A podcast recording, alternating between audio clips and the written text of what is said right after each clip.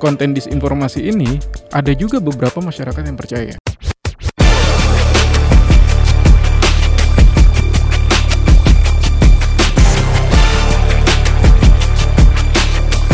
Cek fakta, cek fakta, cek fakta.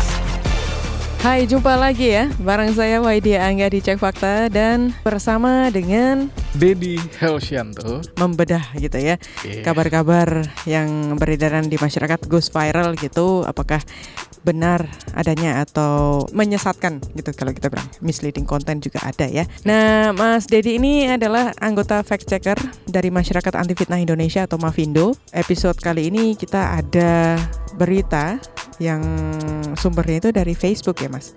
Iya, Akun Facebook Erul Owe Imam atau at dia titik s titik Dialova membuat unggahan yang melampirkan screenshot seorang pria dengan pakaian serupa militer yang nampak berpidato ya Hmm. eh, di atas podium. Dalam gambar tersebut tertulis dengan mengutip dua media daring dikatakan pada hari Jumat waktu Amerika Presiden Uni Afrika Ait Ain Al-Wadiyah bin Abbas Al-Wadiyah berpidato di depan para delegasi dunia di PBB meminta agar seluruh negara menolak Jokowi sebagai presiden Indonesia. Beliau mengatakan takut kalau Indonesia seperti negara Afrika yang dijajah China kalau Jokowi yang menjadi presiden. Beliau menginginkan agar Prabowo menjadi presiden agar Indonesia lebih maju dan makmur.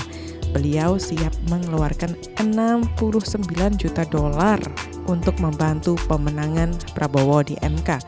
Amin ya robbal alamin. Mari kita ramaikan tagar Al-Wadiyah 02 agar dunia tahu kalau Al-Wadiyah mendukung Prabowo. Tagar Al-Wadiyah 02. Hasil penelusuran Mavindo seperti apa, Mas? jadi eh, ini kita temukan pas keputusan eh, MK ya terhadap eh, sengketa pilpres beberapa waktu lalu. Itu yang pertama. Lalu yang kedua, ini sebenarnya eh, sekarang postingannya sudah dihapus. Lalu kemudian ketika kita saya lakukan dibang atau pemeriksaan fakta, kemudian dihapus dan ini sebenarnya bukan lagi satir ya kan bukan lagi sarkas karena sudah membawa eh, nama personal gitu loh. Itu kan sebenarnya foto eh, yang dilampirkan oleh akun Facebook Errol Owe Imam itu itu adalah aktor dari eh, aktor utama dari film Diktator Oke. gitu loh. Jadi itu bukan foto yang disebut-sebut sebagai Presiden Uni Afrika ya? Bukan bukan. Nah itu saya temukan videonya eh, pada akun YouTube eh, apa namanya eh, Paramount Picture New Zealand dan itu diupload oleh akun YouTube tersebut pada 8 Mei 2012 Oke. gitu loh dalam bentuk video. Nah itu dilakukan screenshot lalu ditempel lalu ditambahkan narasi yang eh, tadi Mbak Angga sebutkan yang diunggah oleh akun Facebook tersebut ya bisa dikatakan misleading, content gitu loh. Itu konten yang menyesatkan.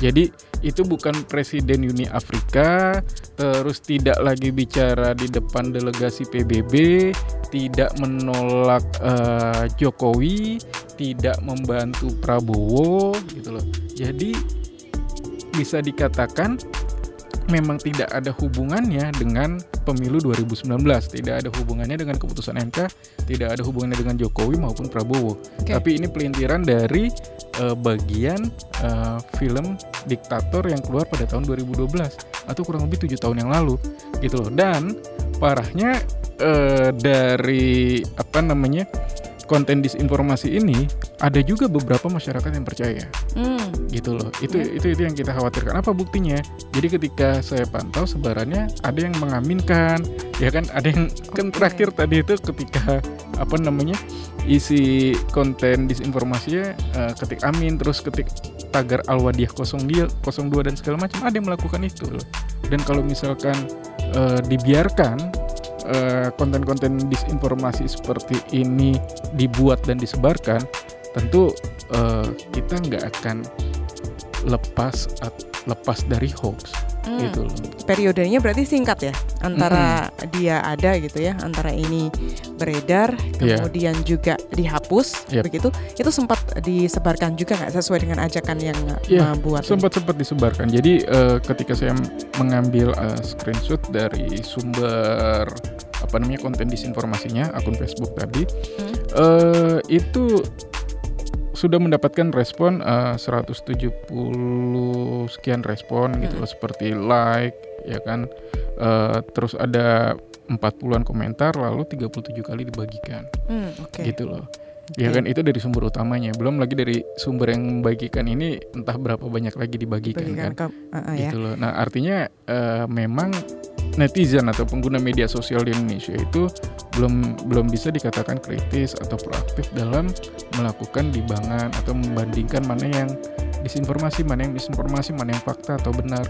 Ya, dan itulah mengapa begitu mas penting ya untuk selalu menghadirkan dan mendengarkan program kita ya cek Yap, fakta ya Yap, untuk yap, yap. kemudian makin mahir begitu ya masyarakat bisa membedakan yang mana yang satir, yang mana misleading dan yang mana eh, false contact. Yap. Oke kalau begitu demikian episode cek fakta kali ini saya Waidi Angga dan Dedi Helsianto. kita pamit dan sampai jumpa di episode mendatang. Bye. Cek fakta. Cek fakta. Cek fakta.